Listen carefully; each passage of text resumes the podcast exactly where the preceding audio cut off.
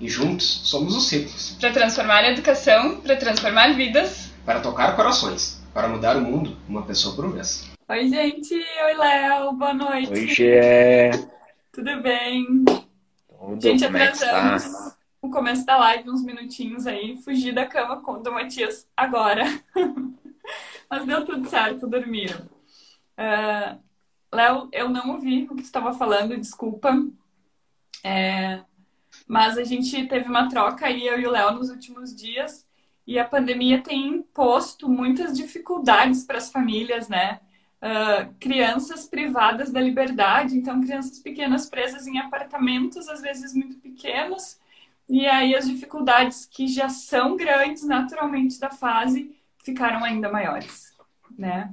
Ah, sorte de quem tem um pátio, uma sacada, mas não é a realidade da maioria das famílias, né?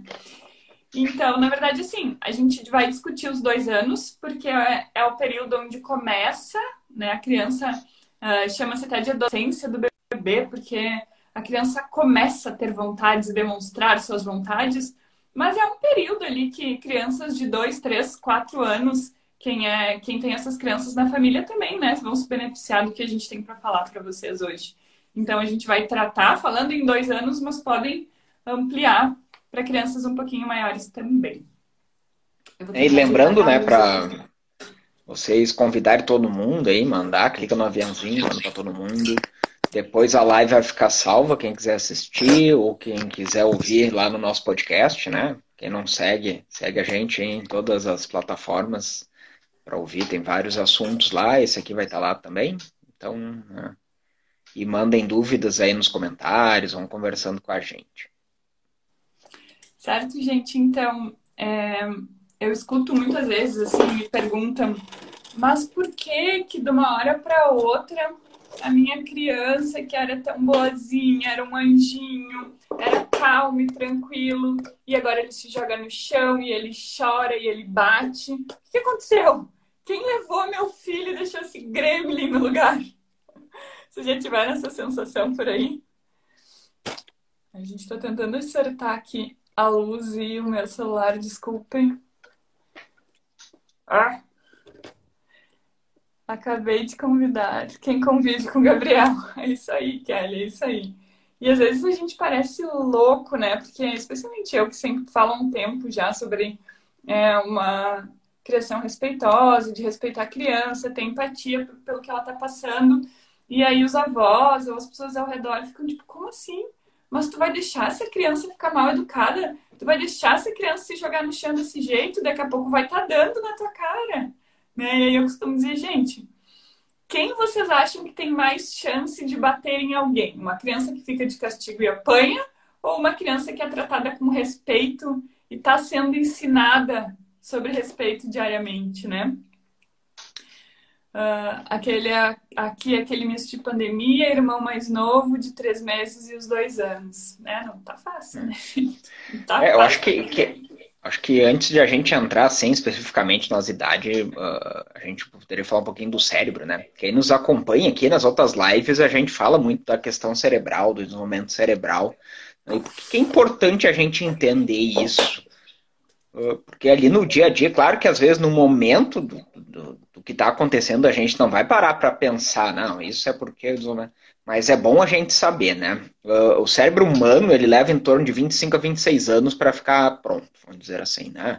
Ele começa a formação lá na gestação, e aí vem vindo, ali quando nasce, né, e vai indo. A última parte a se formar do cérebro é o, o pré-frontal e o frontal, que é bem aqui na nossa testa, né? Essa parte logo atrás. Essa, essa parte, essas duas partes, o pré-frontal e o frontal, ela é a maior diferença do ser humano, né, para os outros animais. A gente é um animal como qualquer outro, né? Mas o nosso cérebro, a parte que, vamos dizer assim, que caracteriza como humano, é essa aí, né? E aí quando a gente nasce, nosso cérebro já tem algumas conexões cerebrais, alguns neurônios, e com o passar do tempo a gente vai criando cada vez mais neurônios e cada vez mais conexões neuronal, tá? E os neurônios, o que que é? É nada mais, nada menos que como se fosse impulso elétrico. Que nem a energia que passa no fio. né?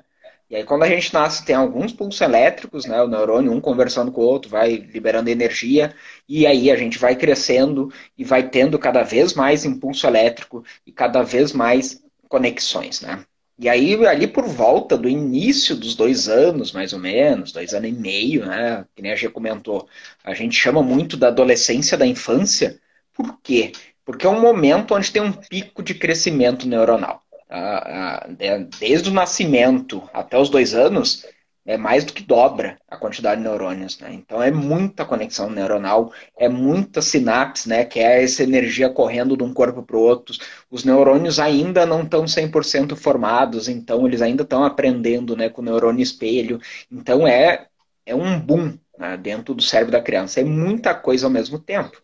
Né? E nessa idade, eles não têm o pré-frontal, que é essa parte aqui, né? Estabelecida. Isso vai se, se formar lá, se formar, vai se terminar de se formar lá perto dos 26 anos. Né? Ele começa a ter uma formação mais forte ali no final do segundo setênio, geralmente, né? Dos 13, 14 anos, né? Que é uh, uh, no, no, como se fosse o meio da adolescência, né? Então, antes disso, a criança não tem né, o pré-frontal e o frontal a parte do cérebro predominante nesse, nesse, nesse período, que a gente chama de cérebro reptiliano, é o cérebro responsável por instinto. Se eu estou com fome, eu quero comer. Se eu estou com frio, eu quero me esquentar. Né? Se eu quero uma coisa, eu quero aquela coisa agora. Por quê? Porque o cérebro primitivo, né, esse cérebro reptiliano, é o que está mais forte, é o que domina né, nessa idade. É isso aí. E aí, às vezes, a gente espera né, certas atitudes de uma criança que ela ainda, eu gosto de dizer assim, ela não tem cérebro para isso. A criança ela não tem cérebro para entender o discurso que tu vai dar por uma atitude, porque ela botou o dedinho na tomada, ela não vai entender tu explicar que vai levar um choque, que não sei o quê, que a corrente elétrica tá passando ali, que ela vai cair dura. Não, gente. Crianças de dois anos a gente redireciona. A gente usa poucas palavras e redireciona. Né? Então tenham isso sempre em mente. Criança pequenininha, a gente usa muito de redirecionamento, porque esse cérebro está tendo esse pico. É muita coisa acontecendo ao mesmo tempo para eles. Eles estão se descobrindo como pessoinha separada da mãe, eles estão descobrindo o seu corpinho, o seu corpo é, é, totalmente diferente do ambiente, é muita coisa. Então, além de tudo, é, eles tiveram há pouco, até os dois anos, um pico de crescimento físico, né? Então, aos dois anos, as crianças estão muito fortes. Crianças de dois anos, gente, eles levantam um pneu. Eles fazem coisas que às vezes crianças maiores não fazem. Então, esse corpinho está explodindo, seja na força que eles não sabem dominar e não sabem o que fazer com essa força. Até às vezes vão fazer um carinho e aquele carinho é bruto, a mão é pesada, eles não têm noção é o psíquico, é o cérebro crescendo, são muitas conexões nervosas, é, é muita coisa para eles lidarem, tá? Então, assim, a gente precisa ter isso em mente para começar. É uma criança que está vivendo uma explosão para todos os lados. E aí começam os comportamentos, né? E então, quem não tem esse, essa, esse conhecimento de cérebro, aí começa a julgar os comportamentos da criança. Aí a criança não consegue o que ela quer, o que, que ela faz? Ela se joga no chão, porque ela não consegue expressar o que ela quer. Ela tenta demonstrar e o adulto responde de mil outras formas. Ela se sente extremamente frustrada, então ela se joga no chão, ela joga os brinquedos, ou ela está descobrindo o mundo. Então ela tá lá, ela joga um brinquedo no chão, o brinquedo caiu, fez barulho. Oh, que interessante. Aí ela joga de novo e ela joga mais forte. E o adulto está lá, não joga, não faz isso. E a criança está descobrindo o mundo e está sendo impedida de fazer as suas descobertas por um adulto. A Maria Montessori falava que as crianças são cientistas natos. Né? Eles estão o tempo inteiro explorando tudo. Eles não estão testando ninguém, gente. Eles estão descobrindo o mundo. Né? Isso falando especialmente do início ali da transição para os dois anos. Isso eles estão bem nessa fase de sentou na cadeira clássica, aquele cadeirão de comer, joga colher, joga comida. E o adulto, não joga, isso é para comer. Será que se eu jogar de novo, minha mãe vai me dizer exatamente a mesma coisa? Será que vai fazer o mesmo barulho? O que, que vai acontecer? Né? Ou eles começam também com as vontades, em querer impor as suas vontades, né? Mostrar que o que eles querem é diferente do que a mãe quer, do que o pai quer, do que o cuidador principal quer. Ele quer escolher a roupa, o sapato, o chapéu, quer trocar de roupa, de chapéu e de sapato 700 vezes por dia. Né? Eles estão experimentando, eles estão descobrindo quem eles são, o que, que eles são capazes de fazer. E aí a gente bota o sapato, eles tiram o sapato. E aí tu quer levar pra rua, pegar um solzinho, tem, bota o boné, eles tiram o boné. E, e aí começam as disputas, e aí os adultos, na maioria das vezes, que não têm paciência, aí começam as brigas. E aí a criança responde como? Com frustração, porque ela não pode fazer o que ela quer. E aí ela tem aquelas cenas clássicas de shopping. Quem nunca eu fazia isso? Dizia, meu filho não vai fazer isso. Na primeira que fizer, vai levar um tapa na bunda e não faz mais. É tudo tão fácil quando a gente não tem filho, né? E, e aí eles fazem isso, eles não conseguem o que querem e eles lutam bravamente pelo que eles querem para conseguir o que eles querem. A gente deveria aprender com eles, né? Porque eles são extremamente persistentes, eles não desistem do que eles querem, porque o adulto disse que não pode. Né? que mais, Léo? Sim. E nessa idade, né? Nessa idade de dois anos, o que, que acontece desde que nasce, tá? Para o pessoal entender. A criança ela não tem essa diferenciação do que, que é ela, do que, que é a mãe. A mãe fala mãe porque é a mãe que amamenta e tudo mais, tem mais essa relação mais próxima. O que, que ela imagina? Quando eu tô com fome, vem um seio do nada e eu ganho comida. Ela não tem esse entendimento. Ah, é minha mãe que quando eu tô com fome entende que eu tô com fome, vem e me alimenta com seio e tudo mais. Né? Ou quando vem um, uma voz mais grossa, que é o pai brincando, ela não tem essa diferenciação do que, que é o eu do que, que é o outro. Para ela é tudo uma coisa só. Né? Por isso que crianças muito pequenas, né, às vezes quando uh, o pai e a mãe saem do quarto, eles choram porque simplesmente aquela figura deixou de existir. Né? Eles não têm essa ideia de que, ah, meu pai e minha mãe saíram, vão ali em tal lugar e voltam. Né? Para elas, a partir do momento que tu saiu do campo de visão dela, tu deixa de existir. Tu não, na, na realidade, simplesmente a pessoa não existe mais. E aí vai chegando ali perto né, de um ano e meio, né, final do, do, do ano e meio, dois, que a criança vai começando a se dar conta que existe um eu e existe um outro, né? Quem já observou bebês brincando no espelho, às vezes que se olham, aí fico ali, tento se identificar, mas quem é, sabe? Porque eles não sabem que aquele reflexo é eles, então eles interagem ali com o espelho um tempão, né? Aí a criança vai se descobrindo que existe né, um eu e existe um outro. Né? Quando eu tô com fome, vem alguém me alimentar, não é algo uma extensão minha, é uma outra pessoa. Né? Então, por isso que é um processo de desconstrução. E por isso que tem uma diferença muito grande na maioria das crianças abaixo de dois anos, né? Que, ah, essa fulano era assim, era assado quando era pequeno. Porque muitas vezes ele não tinha a construção da característica dele. Ele simplesmente replicava aquilo que a gente fazia para eles. Né?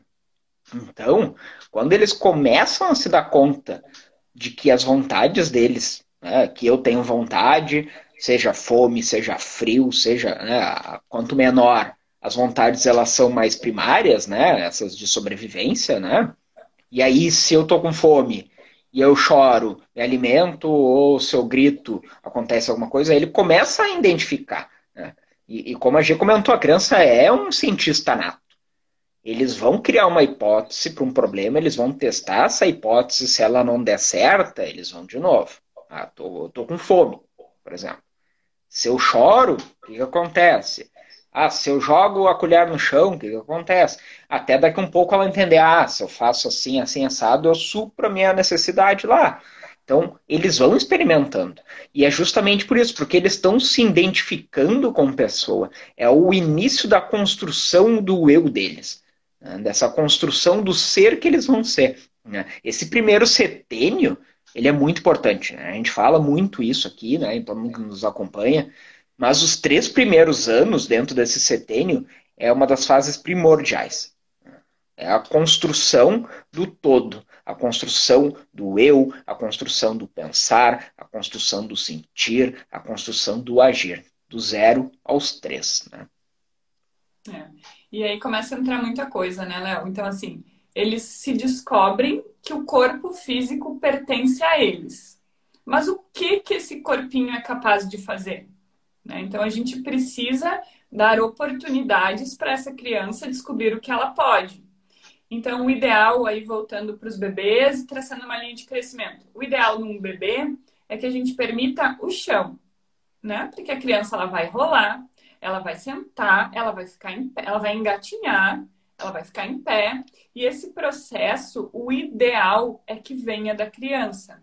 A gente tem aquela mania de botar o bebê sentado apoiado em almofada, quando ele ainda não tem coluna, não tem tônus para isso. Aí ele ganha o quê? Ele ganha uma visão de mundo diferente. Então, um bebê que deveria estar deitado, olhando para cima e buscando o rolar para enxergar por outras per perspectivas, a gente colocou sentado. E aí ele enxergou o mundo dessa forma. Ele enxergou o novo. Agora, toda vez que eu botar esse bebê deitado, talvez ele não queira ficar, porque ele já tem uma nova perspectiva. E isso a gente tem que levar em consideração ao longo de todo o crescimento do bebê. A gente tem que ajudar, pensando no desenvolvimento motor normal. A gente interfere o mínimo possível. A gente deixa essa criança buscar novas posturas, deixa essa criança buscar como subir no sofá, como descer, né? Como pular a gente não impede e a gente também não faz por eles. Né? Então, às vezes, a criança, o adulto vê que a criança está lá tentando subir na cadeira, qual é o impulso muito forte que a gente tem? Ajudar. Né? Então, assim, é... vai prejudicar? Vai deixar de se desenvolver? Não vai. Mas vai atrapalhar que essa criança conheça o mais cedo possível o seu corpo, os seus limites, né? Então, assim, quando a gente observa bebês que ficaram no chão, eu tenho uma comparação muito clara entre a Júlia, que eu não tinha todo esse conhecimento, então a Júlia eu botei sentada antes do tempo, ela ficou muito tempo naquelas cadeirinhas de descanso, muito tempo em carrinho, é... e eu vejo muita diferença para o Matias, que foi um bebê do chão, né? Então ele, quando ele ia tentar fazer alguma coisa, lá, tinha um obstáculo, uma caixa, uma almofada grande. E ele ia até essa almofada, ele botava as mãozinhas, e se ele via que a perna não ia dar conta, ele regredia. A Júlia, que sempre foi auxiliada a fazer as coisas, até hoje, ela quer subir uma árvore e ela me pede: me ajuda a subir, mamãe. Eu, minha filha, tu faz o que o teu corpo te permite fazer. Então, assim, a gente tem certeza que uma criança está em segurança num lugar um pouco mais alto se ela subiu completamente sozinha. Então, se uma criança de dois anos está lutando para subir em algum lugar, a última coisa que a gente vai fazer é ir lá e tirar. E quantas vezes a gente faz isso? Né? Ah, está em perigo. Vai lá e pega essa criança. Aqui não, aqui não pode. Né? Então, uma frase também muito clássica da Maria Montessori é como pode? Ok, tu tá vendo que a criança está em risco. O que que tu pode fazer nesse ambiente e preparar para que ela possa explorar de maneira segura, né? Uh, então, ah, tá escalando a coisa muito clássica, né? Que os pequenininhos fazem, escalar os móveis da sala, aquelas estantes cheias de prateleira, cheias de, de possibilidades de onde botar os pezinhos, eles querem escalar. Então aí a gente pode começar a estabelecer combinados. Ok, tu tá curioso para subir aqui. Então tu pode subir neste canto ou dessa forma quando eu estiver por perto. E aí a gente vai estar atento. A gente não vai lá segurar a criança, né? Mas a gente também não vai pegar e tirar. Então, ó, eu tô aqui e deixa explorar. Eles não vão ir até o teto sozinhos, gente. Não se não puderem, né? E eles começam, crianças que são permitidas a fazer a partir do próprio corpinho deles, eles têm noção de perigo e de até onde eles podem ir, e isso eles levam adiante. Eu vejo muito no Matias ele não se joga loucamente na vida. Ele tem essa noção de que ele pode cair, porque ele já caiu várias vezes. Né? Eu nunca segurei e evitei queda. E aí, outro medo e mito. Crianças pequenas, gente, agora falando como fisioterapeuta, eles têm as articulações abertas, entre aspas. A chance de uma criança pequena fazer uma fratura por um tombo da própria altura, por um tombo de cima de uma caixa, é muito pequena. Eles são molinhos. É diferente uma criança pequenininha cair e eu cair. Se eu cair da minha altura, eu posso me machucar feio. Uma criança pequena é muito difícil, vai ralar um joelho, né? E um joelho ralado traz muitas experiências. E é importante isso, né? Ter um ambiente adequado, né? A gente comenta muito que a casa ela não tem que ser 100% do adulto nem 100% da criança. Tem que ser a casa de quem mora lá, de quem convive lá.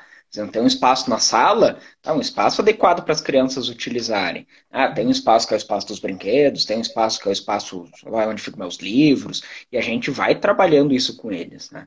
Eles vão mexer né, nas coisas, porque faz parte da exploração. Quando tu chega, por exemplo, ah, tu está indo viajar, tu vai chegar num lugar novo.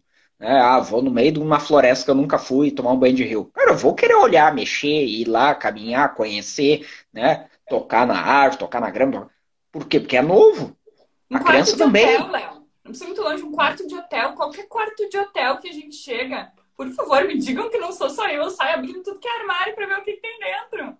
É a mesma coisa a criança, ela chega num ambiente novo. O que tem aqui? Olha, isso é uma gaveta, isso puxa. Nossa, quanto fio, que legal, os fios são coloridos. Eles estão descobrindo o mundo, gente. Então, assim, é, a nossa casa, né, Léo e Léo, a gente fala muito nisso. A nossa casa, ela precisa ser preparada para receber essa criança. Então, eu não vou ter uma mesa de centro com um tampo de vidro que se essa criança ficar em pé vai quebrar e ela vai se cortar toda. Essa mesa de vidro vai ter que sair. Ela vai dar um tempo, sei lá, no sótão, na casa de alguém, ela pode voltar quando a criança crescer. Mas na, nessa fase de desenvolvimento, a casa precisa estar preparada.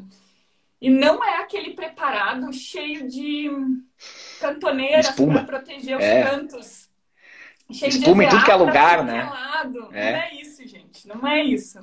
Inclusive, se a gente protege, se a gente protege demais, eles não criam noção de espaço. Porque assim, ele Sim. precisa se bater naquele canto para entender que precisa desviar. Né? Ele precisa é, se arranhar numa pontinha para entender que o que é pontudo machuca. Eles precisam viver essas expectativas, essas experiências. Desculpa, eu te cortei. Sim. Não, e, e, quando a gente fala de novo, pensem assim, a criança, quando ela nasce, ela passa muito tempo deitada, né, pela questão né, fisiológica do corpo dela, não consegue ficar sentada, então o mundo é naquela visão deitada ali. Depois tu senta, tu tem uma visão de mundo sentado. Ah, tu começa a engatinhar, tu tem uma visão de E aí, quando eles começam a andar.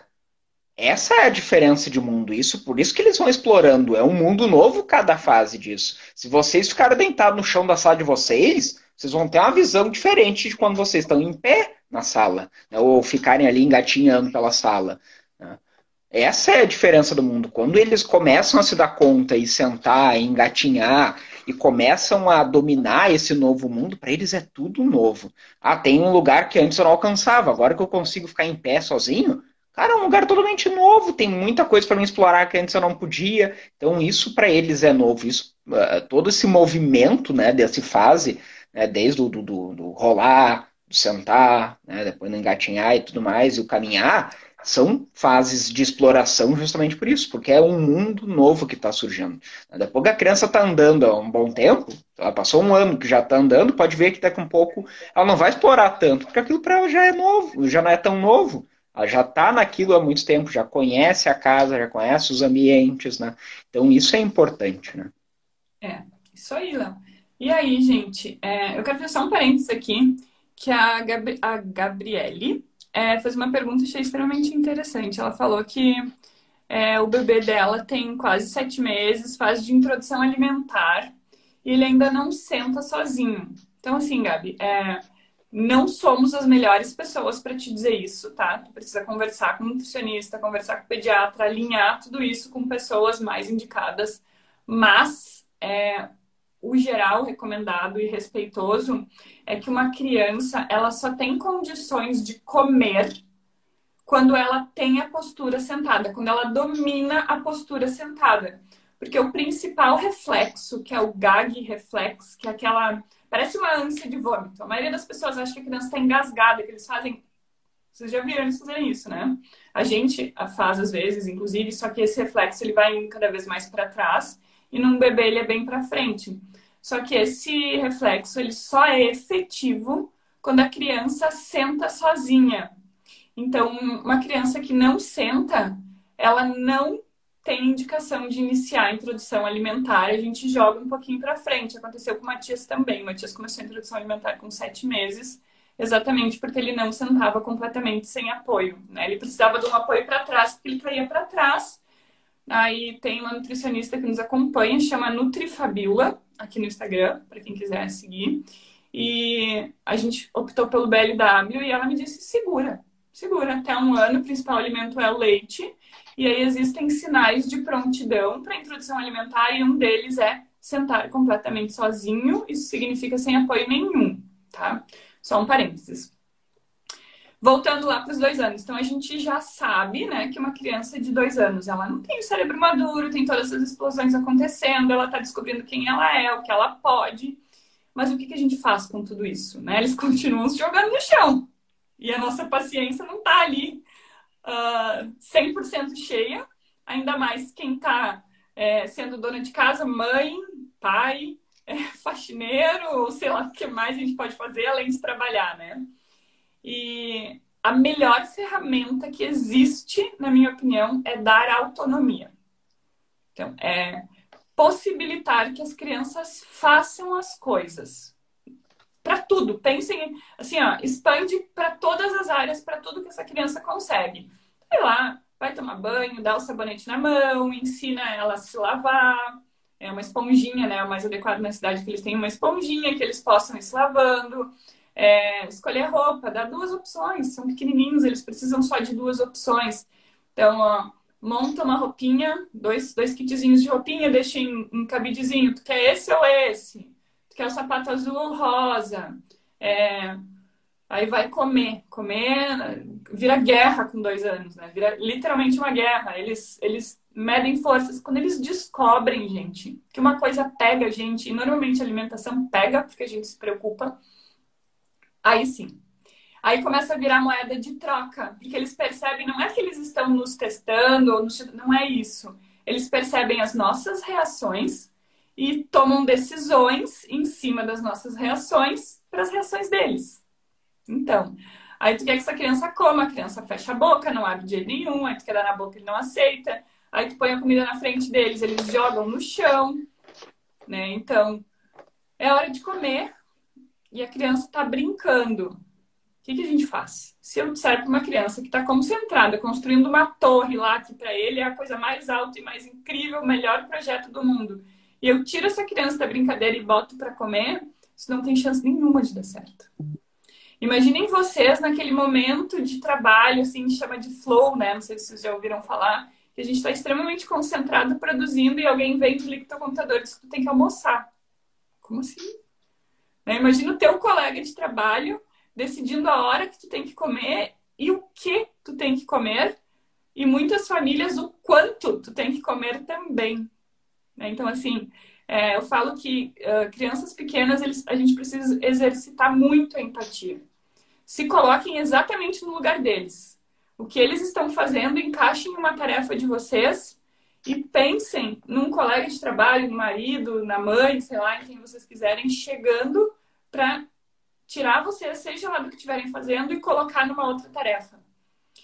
Ou quando a gente. É, a criança está brincando, tá, sei lá, caminhando por aí, vem o adulto e cata, pega no colo e larga no trocador para trocar fralda. Como assim? Né? Imaginem vocês, alguém pega vocês para fazer alguma coisa. Não, gente, tudo a gente conversa antes, a gente observa o que essa criança está fazendo para entrar no momento exato. Então, assim, a criança está brincando, foi lá, construir uma torre, aí ele derrubou. Quando ele derrubou, é a hora que tu pode falar alguma coisa. Não quando ele está tentando colocar o último bloco lá em cima, extremamente concentrado. Filho, vem comer! É, isso é uma questão de respeito, né? Quando a gente fala de respeito, educação com respeito, ela começa desde a gestação. Não vamos, ah, eu quero que meu filho me respeite só quando está na adolescência. Não. Né? A gente vai falar de respeito. Como é que eu vou querer que a criança me respeite se eu não respeito o momento dela, seja do brincar, seja do trocar, né? E essa questão da alimentação, por exemplo, quando a criança mama no, no, no peito, cara, ela para de mamar quando está satisfeita, ponto. Eu não fico ali, não, tem que mamar mais, não, não mamar o suficiente, não, que é isso. Eu acho que tem que tomar, não. E a alimentação, o comer é a mesma coisa. Né? A criança vai comer até estar tá satisfeita, né? E essa questão do, do, da rotina, essas questões de casa, é importante a gente estar tá claro. Né? Para nós, isso. Claro que para a criança a gente vai uh, conversando, vai explicando, vai cuidando, né? Não é assim, ah, tem que almoçar meio-dia, meio-dia que a gente vai almoçar. Não, a gente vai avisando antes, vai trabalhando antes isso com eles. Mas é importante entender que existe horas de comer, esse horário de comer. Ah, meu filho não quer comer? Não tem problema, esse horário de comer. Ah, passou meia hora ele tá com fome. Provavelmente ele vai ficar com fome. Né? Mas aí a gente não entra naquela velha história. Não, tu não comeu, viu? Tinha que ter comido. Ah, ah, não, ah, tô com fome, tá com fome. Ah, vamos chegar ao lanche da tarde a gente come. Ponto. E aí a gente vai construindo isso com eles, que eles vão saber que tem momentos que é para comer, tem momentos que é para brincar, tem momentos para tomar banho. Claro que isso de uma forma muito mais tranquila. A gente não pode ser rígido demais, né? Que ah, às 8 horas é horário de deitar, dormir, todo mundo, às 7 horas tem que tomar banho e deu, não, sem papo, comer, tal horário. Né? Mas é importante eles ir sabendo com o tempo que existe esses momentos do comer, esses momentos das outras coisas, né? Bom, e aí, e aí que vem a nossa questão, né? A importância fundamental da rotina, né? Uma criança de dois anos, gente, desde que nascem isso é possível, tá? Mas especialmente aos dois anos, a criança ela precisa ter uma rotina bem estruturada. E a rotina, ela não é horário relógio, mas ela é sequência dos acontecimentos. Então, essa criança vai acordar, vai tomar o café da manhã e vai brincar fora, e vai brincar dentro, e vai lanchar, e vai almoçar, enfim, né? Vocês vão montar da melhor forma possível, mas isso precisa acontecer todos os dias igual. Não nos mesmos horários. Talvez, sei lá, é, ontem eu caminhei 15 minutos na rua, amanhã eu vou caminhar uma hora, não interessa, mas os, os acontecimentos, eles precisam ser seguidos, né? Então, assim, se eu sei que a criança está mais cansada, eu não vou ficar uma hora na rua, né?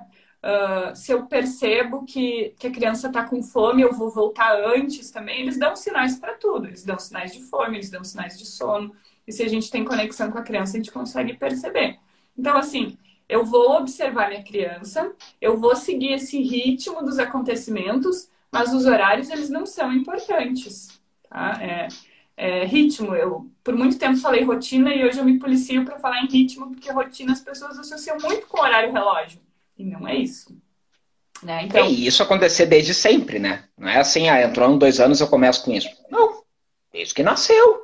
Claro que, claro, quando a criança é muito pequena e nasceu, é um outro, é um, é um outro ritmo, né? Uhum. Aí ela vai crescer, mas isso é importante a gente ter. Mesma coisa nós. A gente tem o nosso. Ah, eu acordo, tomo café, eu saio para trabalhar, né? Isso. E às vezes, se a gente quebra isso, a gente fica mal. Às vezes, ah, mas estou me sentindo estranho. Porque, né? E eles é importante eh, ter isso e a gente sentir né, esse momento, essa conexão com eles, né? E com o tempo eles vão entendendo né, que aquele momento é o momento de comer, é o momento de comer. Se ele não comer naquele momento, ele vai, ele vai ter que esperar até o lanche, até esperar outro momento, né? A gente passou por uma noite bem difícil aqui em casa esses tempos. O Matias ele não quis jantar. Ele estava muito cansado. Eu sabia que ele estava cansado e ele não quis jantar. Eu não ia ficar, enche... não faz parte assim da... de como a gente cria as crianças aqui em casa, ficar enchendo o saco. Filho, tu não tá com fome. Não. Ele estava muito cansado e tinha feijão na janta e ele começou assim aquele escândalo porque ele não queria feijão porque eu não gosto de feijão, eu não vou comer feijão. Aí eu sentei nisso, o Maurício até perdeu a paciência com ele, é o Maurício quem ajuda na janta. E eu sentei com ele e disse: Filho, a janta tem feijão. Mas eu quero só arroz. Não, a janta é feijão com arroz. Essa é a comida. Tu quer comer? Não quero. Tudo bem. Nisso ele não tinha lanchado bem e ele estava decidindo não jantar. É óbvio que isso não ia dar certo. Ele dormiu porque ele estava cansado é óbvio que ele acordou às quatro e meia da manhã e ele queria mamar. E eu disse, não, meu amor, agora é hora de dormir. Mas, gente, quando eu vi toda essa situação, eu sabia já o que aconteceria, né? Eu sabia que ele ia acordar no meio da noite com fome. Só que, assim, é uma noite que eu tenho a chance de ser firme, né? Tive a chance de ser firme com ele, para que ele entenda que se ele não jantar, ele vai ter fome, né? E ele vai acordar, e ele vai ter uma noite difícil, enfim. Bom, ele pediu mamar das quatro e meia da manhã até as seis e meia, que é a hora que ele acorda, quando a gente deu, então, o café da manhã. E nisso ele chorando e brigando. E, claro, ele tinha sono e ele tava com fome. E eu dizendo, filho, tu tá cansado, vamos descansar. E até chegava, dormir 15 minutos, enfim, foi aquela noite caos. Aí no outro dia de manhã ele tomou café e tal, e eu conversei, filho, tu lembra ontem de noite que a gente foi jantar e tu não quis comer o feijão. Ah, sim. O que tu sentiu no meio da noite, que tu queria muito mamar, era fome. Só que se. E aí terminei a conversa, enfim. E se nessa noite eu tivesse cedido e dado mamar, ele mama no peito até hoje para dormir, né? Então, se eu tivesse cedido e dado mamar, ou se eu tivesse dado uma mamadeira que ele também toma, e aí ele me pedia, não quero mamar no peito, então eu quero mamar da mamadeira. Se eu tivesse cedido, gente, isso poderia acontecer em milhares de outras noites. Ele não querer jantar e acordar no meio da noite para mamar. E isso serve para tudo. Todas as regras que a gente estabelece em casa, né, e elas não precisam ser muito rígidas e muitas. Mas assim, é inviável para mim acordar para dar mamar para uma criança que não jantou.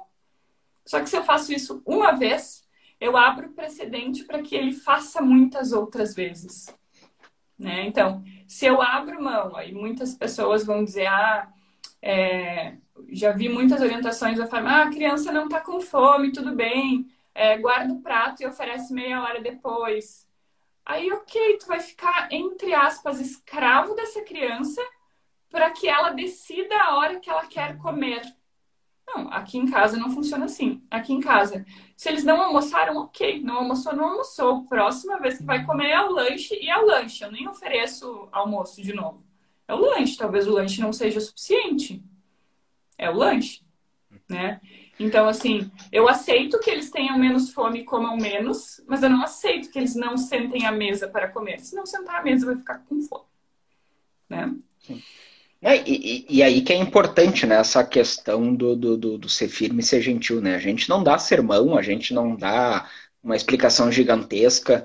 A fome, é a, a, o sentimento de fome é a consequência de não comer. Ponto. A gente adulto natural. não precisa influenciar. É, a gente não precisa influenciar nisso, né? A gente não precisa ficar ali em cima ainda, não, porque tu tem que comer, porque senão tu vai ficar fraco, porque não sei o quê. Ponto. Não quer comer? Não come. Né? E aí, aí o que nem já comentou, a gente sabe que eles vão ficar com fome. Né? E aí o que, que, que é importante entender? Né? As crianças, ali, as de dois anos, um ano e meio, dois anos, elas não têm, né, e até perto de três, às vezes, elas não têm a linguagem, né, a fala. Né? Eles não falam. Né? Então, muitas vezes, eles vão se comunicar ou chorando, ou gritando, ou batendo, porque é a forma que eles estão construindo e vieram construindo né, desde pequeno para se comunicar. Comunicar o quê? O que eles estão sentindo. A gente adulto às vezes não consegue falar o que a gente está sentindo. As nossas emoções, né? O, ah, tô com raiva, tô triste, né? E a gente não consegue muitas vezes expressar isso. Eles muito menos. Né? Então a gente, o papel principal do adulto, né? É acolher, né? O sentimento deles, é acolher o sentimento no sentido de que a gente pode sentir qualquer coisa, não importa o que a gente esteja sentindo, o que a gente faz com isso que é diferente. Não é porque eu tô brabo, com raiva, que eu posso ir lá dar um chute no meu pai, na minha mãe, no cachorro, no gato. Não. Eu posso sentir raiva, mas o que eu faço com isso? Né? É aí que vem o nosso papel. A gente vai acolher, a gente vai ajudar eles a entender o que eles estão sentindo. Né? Ah, filho, tu fez tal coisa, ah, tu estava cansado, tu estava triste, tu estava com raiva. E aí a gente vai ajudando eles ao mesmo tempo a entender aquilo que está dentro deles e também ao mesmo tempo entender o que, que eles podem fazer com isso. Né? E mesmo que se daqui um pouco eles não, não sabem o que fazer com isso, eles sabem que podem procurar a gente para a gente ajudar eles a, a lidar com isso. E isso é importante. Essa construção que a gente está fazendo aqui, né, do, desde que nasce, né, até os três anos, muito mais, depois nesse primeiro setênio, é um reflexo para a vida inteira. Né? Então é importante a gente ajudar eles a entender esse sentimento e tentar achar uma solução. Né? Quando as crianças jogam as coisas no chão, quando gritam, muitos, ah, fulano está fazendo ataque de birra. Pessoal, birra não existe birra é um nome que a gente adulto deu para aquilo que a criança está tendo. Ela pode estar tá tendo descontrole emocional, ela pode estar tá tendo um momento difícil. Pode. Ah, mas que besteira, olha só, é só porque eu não dei tal coisa para ela. Para ela aquilo era importante.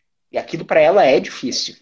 A gente não pode querer julgar as crianças a partir das coisas que eu acho importante, que eu acho difícil. Não. Para eles, esse mundo é o mundo deles. Então a gente tem que entender isso. Claro que o entender isso não é deixar eles fazer tudo o que eles querem, né? não é simplesmente validar eles, beleza, né? e ao mesmo tempo também não é ser rígido demais. A gente tem que estar tá aqui para guiar, para ajudar eles a achar esse caminho. É, a questão do, do ser respeitoso com a criança e comigo, né? Então, se eu voltar lá no, na ideia da criança que não come, que eu vou impor, que aquele é o horário de comer, eu estou botando respeito comigo também. Porque eu não posso estar o dia inteiro à disposição de uma criança esperando o momento que ela decida comer. Né? Ah, vai ser respeitoso com a criança, vai, né? Vai ser respeitoso eu dar comida exatamente no momento em que ela quer comer, talvez seja, mas não é respeitoso comigo. E numa relação é ida e volta né? Para uma, para uma relação dar certo, eu preciso respeitar o Léo e o Léo precisa me respeitar. E isso a gente ensina para criança desde pequenininho. Então, assim, ele precisa respeitar o amiguinho para o amiguinho respeitar ele de volta. E ele vai crescer com isso, e aí ele vai chegar um dia que ele vai ser chefe de uma grande empresa, vai ser CEO de uma empresa grande, e ele vai saber respeitar o funcionário lá de baixo assim como ele vai saber respeitar o funcionário que está na mesma altura dele. E a gente ensina isso mostrando que a gente tem autoridade, mas sem autoritarismo. Né? E isso é, é, nessas pequenas coisas do dia a dia. É no momento da refeição, é no momento de colocar roupa. Então, a criança não quer se vestir nesse momento. Eu não quero botar roupa agora. Para tudo. O que está acontecendo? Essa criança não quer colocar roupa por quê? Às vezes tem crianças que têm uma sensibilidade tátil, aquela roupa incomoda. A Juju tem vestidos que tem um bendito de um elástico na cintura, que quando ela era menor ela tinha ataques quando ela enxergava aqueles vestidos. Ela não sabia verbalizar isso. Né? Ela não sabia me dizer que o elástico daquele vestido machucava. Ela simplesmente tinha uma, um ataque quando ela via o tal do vestido. Ela cresceu um pouquinho mais, conseguiu verbalizar isso. Então, às vezes, a gente tem que estar muito atento nas pequenas coisinhas. É, ou eles querem, eles começam, e aí o porquê de ser a adolescência do bebê, né? A personalidade começa a aparecer. Eu quero escolher a cor da minha roupa, eu quero escolher uh, o short jeans ou a saia, né? Eu gosto mais, eu como criança, eu gosto mais de usar uma saia, ou a outra criança não gosta de usar saia, não gosta de saia de nenhum, eu quero usar calça e a minha mãe tá querendo me enfiar uma saia, e aí eles começam a brigar por poder para demonstrar o que eles querem e o que eles podem. E aí tem um detalhe muito importante no, nas coisas do dia a dia, que eles disputam menos poder se a gente ouvi-los sempre ao longo do dia. Então, vamos supor, lá, voltando para o exemplo da comida, que pega muito todo mundo. Criança não quer sentar na mesa para comer porque está lá construindo a torre dele. O que, que eu posso fazer que é respeitoso para mim e é respeitoso para a criança? Filho, tu não quer comer agora. Quando tu quer comer? Uh, quando eu terminar de construir minha torre. Bom, isso vai demorar dois minutos. Isso eu posso esperar. Então, eu estou ouvindo a vontade da criança. Eu não estou abrindo mão da refeição em família, porque dois minutos, né, a gente pode esperar. E, e quando eles começam. É, é mágica, assim. Se tu aconteceu comigo, né? A Juju era pequena, eu comecei a me aprofundar e tal, e atrás, exatamente nesse momento de dois anos que fica mais difícil. E, e eu mudei condutas num determinado momento. Então, assim, nas primeiras vezes que eu totalmente me abri para ouvir, ela não sabia nem o que me falar, porque ela não estava acostumada a ser conduzida daquela maneira. E aí a gente vai dando voz e vai dando voz e vai permitindo que eles escolham nas pequenas coisas e eles começam a conseguir se posicionar. Né? Eles começam a saber como se fazer ouvir. Isso é um exercício diário de empatia e paciência. Né? Então a gente precisa decidir, para mim, com certeza é diferente para cada um de vocês que está ouvindo, é diferente para o Léo, o que eu posso esperar e o que eu posso tolerar é diferente do que alguém pode. Talvez alguém não se importe em vir com esse almoço meia hora depois. E tá tudo bem. A gente só precisa ter claro pra gente que está sendo respeitoso para todas as partes, né? Porque senão chega naquele momento que a gente está vendo muito de mães completamente exaustas E aí, às vezes, uma atitude muito pequenininha da criança de jogar lápis de cor para cima é aquele pinguinho, né, que a gente explode. Porque assim, porque eu não tenho tempo para fazer as minhas coisas, porque eu tô sempre servindo criança, tô sempre correndo atrás, né? Eu nunca me adianto nas decisões. Então, se eu tô sempre correndo atrás para buscar essa criança, vai ser muito mais difícil do que se eu programar o meu dia e eu me antecipar. Eu sei que vai ter fome tal hora, eu sei que precisa dormir por volta de tal hora. Eu sei o momento, e muito importante também, gente, especialmente para crianças muito pequenininhas, são os momentos de conexão em que a gente se entrega completamente à criança. Não precisa ser brincar, não gosto de brincar, né? Uh, às vezes faltou muito ali uma conversa com a criança interior. Tem muita gente que não consegue brincar. Então, sei lá, é, ir no jardim, ver uma florzinha, descer um pouquinho no prédio. Um, eu vi um, um videozinho hoje ainda de um pai que pintava a unha da menininha bem pequenininha, e ele pintando a unha da menininha e a menininha dá um beijinho. Isso é entrega. Seja como for, ler um livro, mas as crianças elas precisam dessa nossa entrega de verdade para que elas fiquem equilibradas, né? Então assim são pequenas chaves. Agora já, a gente lista todas elas para facilitar.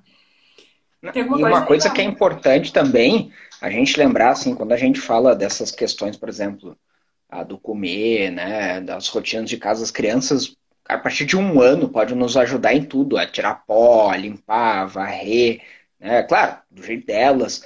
E a gente pode uh, transformar isso, às vezes, uma coisa lúdica, né, lúdica no sentido de brincadeira, né, não é palhaçada, né, ou, entre aspas, assim, né, mas para que a criança se sinta atrativa também. Ah, a criança está aprendendo a se vestir, Cara, vamos transformar isso numa brincadeira. A criança tem preguiça de guardar os brinquedos depois que está lá na sala. Vamos transformar isso numa brincadeira também.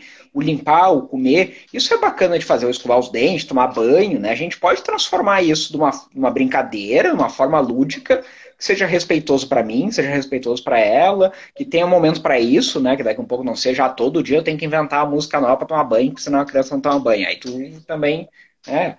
Então, isso é importante a gente ao mesmo tempo que a gente é, traz esse mundo da criança mais para nós, a gente consegue transformar isso num momento mais leve, até para gente.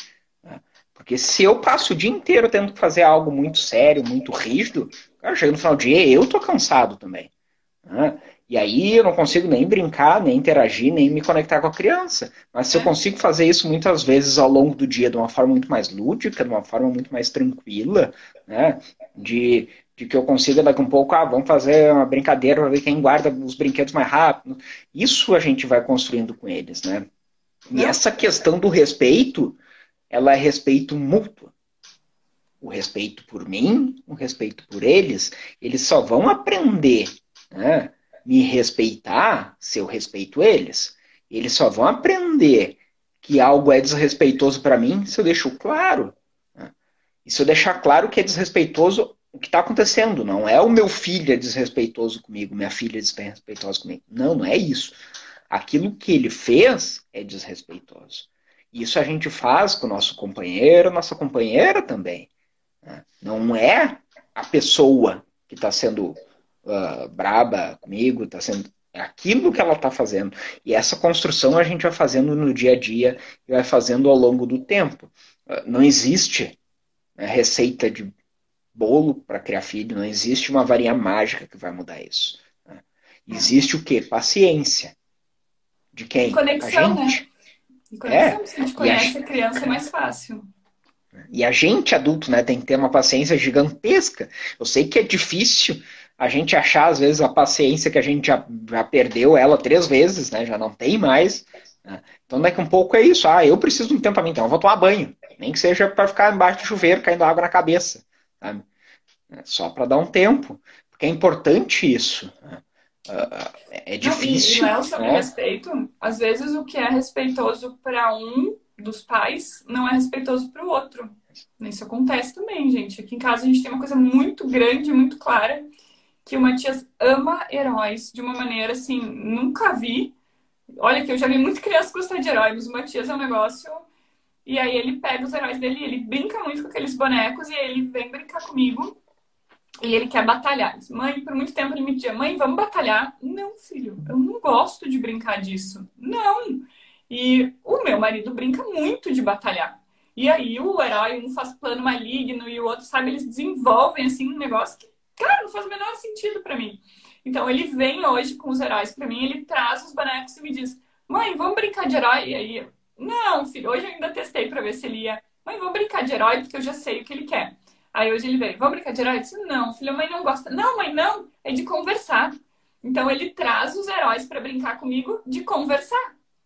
Porque eu não aceito brincar daquela maneira. E eu não tenho que brincar única e exclusivamente daquela maneira porque ele gosta. Né? Não gosto, ponto final. Ele tem um, o, a irmã para brincar, que brinca de batalha, tem o pai comigo. Não. E uma dica muito legal que eu queria trazer para vocês, gente, é que quando a gente está mais cansado, aquele dia assim, ó, não aguento mais, eu preciso que essas crianças durmam, é nesse dia que a gente precisa usar ainda mais do lúdico porque é nesse dia que os embates vão acontecer. Então, esses dias o Maurício chegou em casa, para dar um exemplo prático. Chegou em casa super cansado. Ele me avisou, ó, tô cansado. Eu disse, ah, também. E aí começou o vamos pro banho, e a gente já queria impor o banho. E eu vi, cara, não vai dar certo. Eu disse, Maurício, pega uma panela, pega esse negócio da cozinha e leva pro banheiro. E aí ele foi. E aí entrou no botou no banho e tal. E eu fui atrás, gente, o que, que o papai tá fazendo? E aí Maurício passava com as coisas da cozinha. O que, que o papai tá fazendo? Vamos lá ver. Gente, prontamente eles correram pro banho. Nisso o Maurício estava com colher e panela. O que tá fazendo? Pai, eu tô fazendo uma sopa, não sei do que. Inventou uma história lá. É óbvio que eles entraram no banho, tomaram um banho, saíram do banho e voltou para dormir. Né? Se a gente tivesse subido a cabeça esse negócio que tô cansado porque eu não tô afim, aí a gente ia postergando o banho, né? Quantas vezes a gente não faz isso? Nós, muitas vezes fizemos Uh, e a gente cai naquela armadilha do vai adiando e a criança vai ficando mais cansada e vai ficando mais difícil para todo mundo. E aí começam as brigas. Aí a gente grita, fala o que não quer, né? Tem aquele momento de explosão. Aí a criança dorme, não vai ter um sono tão bom porque a gente gritou com eles antes de dormir. Aí a gente vai dormir se sentindo mal porque gritou, né? Então, assim, lembrem de naqueles piores dias, os dias assim que tá mais difícil, é o dia de pegar o lúdico e usar com todas as forças, assim, sejam mais lúdicos possíveis nesses momentos, que ajuda muito. Né? Ou quando eles é, é. quando eles estão muito cansados também, assim, um momento de soneca que passou um pouquinho do horário, né? Tenta trazer um bichinho para cama, para cria alguma coisa, alguma história, alguma cena porque ficar pedindo e insistindo não funciona com uma criança pequena. A tendência é a gente puxar de um lado e eles puxarem de outro. Né? E aí eles tentam é, realmente medir força. É, e a gente está tá quase no finzinho, né? Eu acho que duas coisas que é importante lembrar. Uma, a gente falou do cérebro lá no início, né? O nosso cérebro adulto, mesmo que ele esteja desenvolvido, né?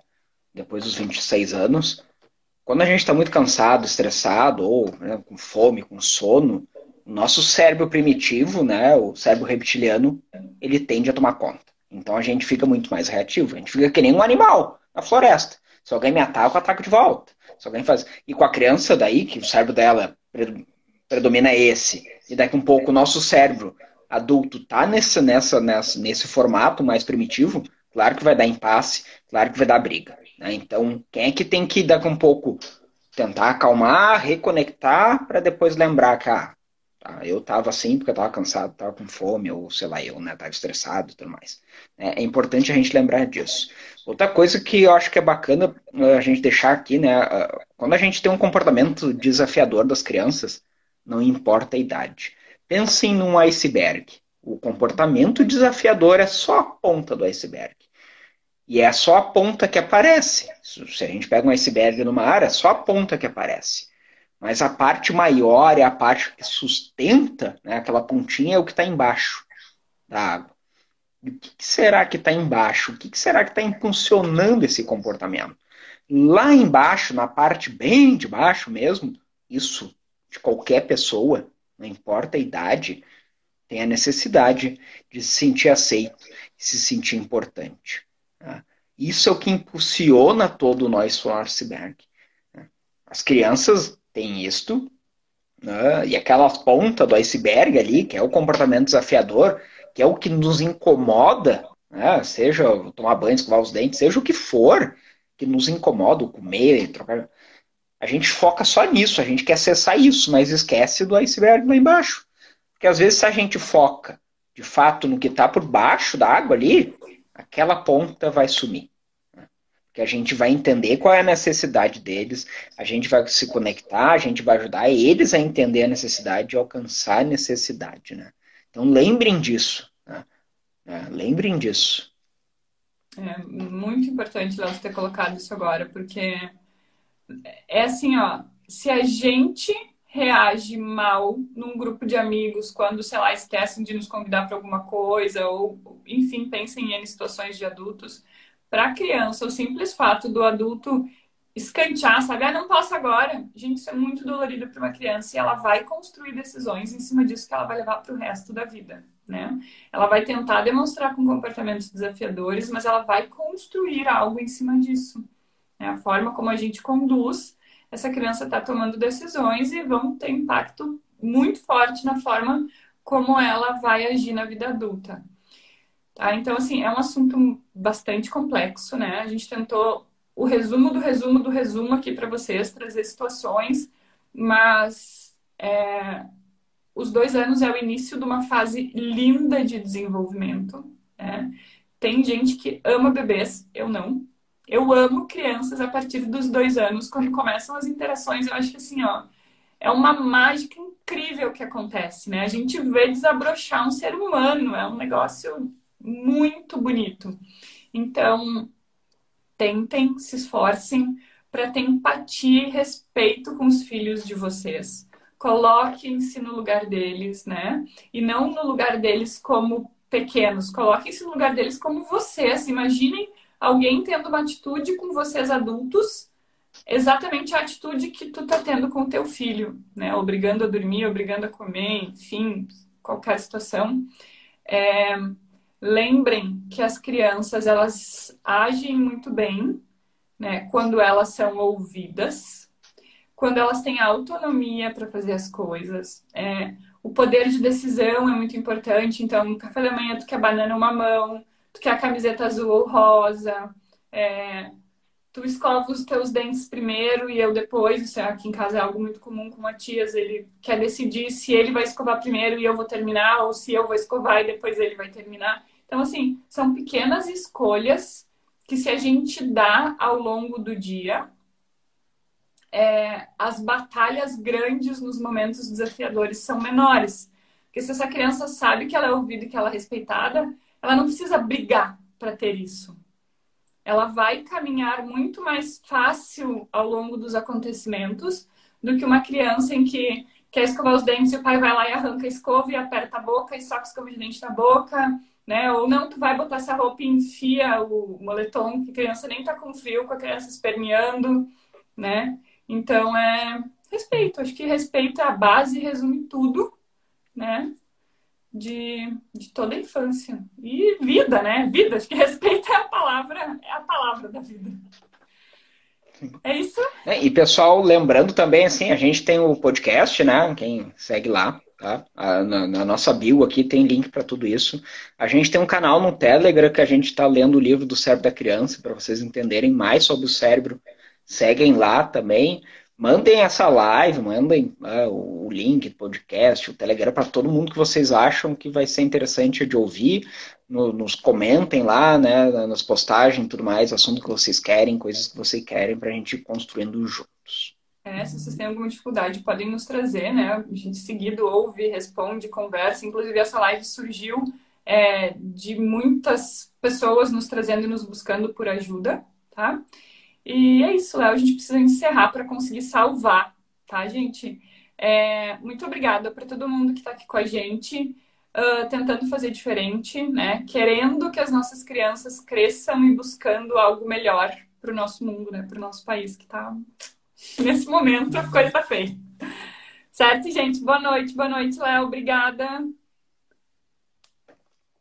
Tchau, gente. Tchau. Até a próxima.